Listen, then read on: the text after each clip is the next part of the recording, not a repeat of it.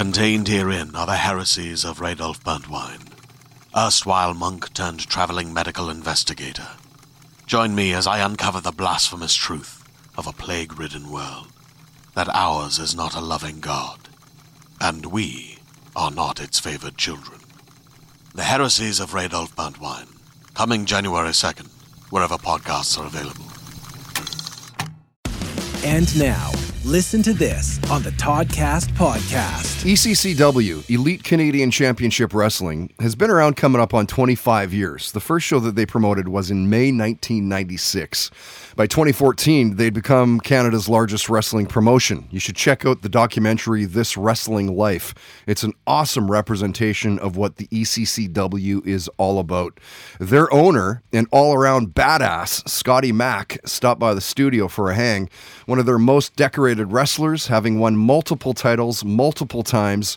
And during our conversation, we talked about how much longer he can keep wrestling and how once he was in a tag team fight with Brutus the Barber Beefcake, taking on the WWE's Singh Brothers. We talked about binge watching shows. The Egyptian pyramids came up. So did seeing No Doubt and Weezer in concert. We talked about marijuana and microdosing and how sports injuries eventually take their toll. And Scotty Mac brought up that he was a huge fan of Big Brother Canada and that he's even auditioned to be on the show. Listen to this. Uh, my wife Christina and I uh, really into Big Brother Canada. Okay. Um, a good friend of mine, Peter Brown, uh, he works for ECW. He was on Big Brother Canada. Oh, yeah. So it's kind of cool being a Big Brother fan and getting the insight from him on what it's like being in the house. Yeah, I- imagine that. I don't. I don't know if I could do it. being such a big fan and and being that I I thought I would be quite good at it. Um, I did audition uh, Oh, a couple did, times uh, for it, and I um, I made it pretty far in one of the auditions.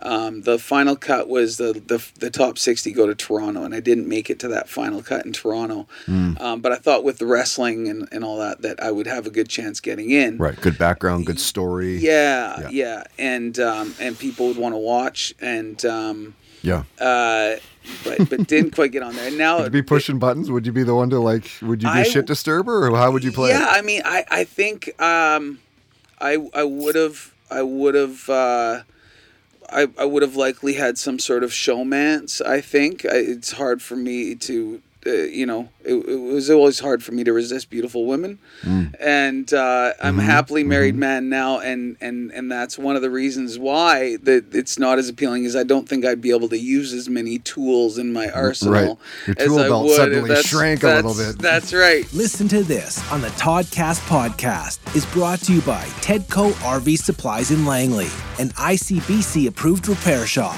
Find them online at TedcoRVSuppliesInc.com.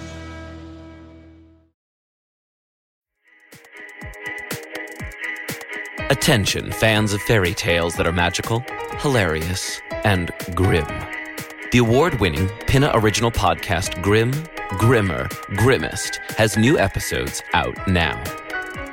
While you've probably heard of the Brothers Grimm, you've never heard these tales told in quite this way.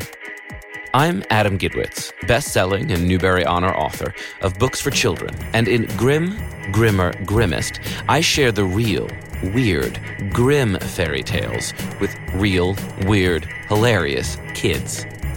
In each episode, you not only get to hear a story, but you also get to enjoy this group guessing what'll happen next, cracking jokes, and sharing their own perspectives on the tales. Also, heckling me. They love to heckle me. The episodes are rated on a scale from grim to grimmer to grimmest, so there's always a great variety of tales to explore with your family. You can listen to Grim, Grimmer, Grimmest now wherever you get your podcasts, and be sure to follow the show so you don't miss new episodes.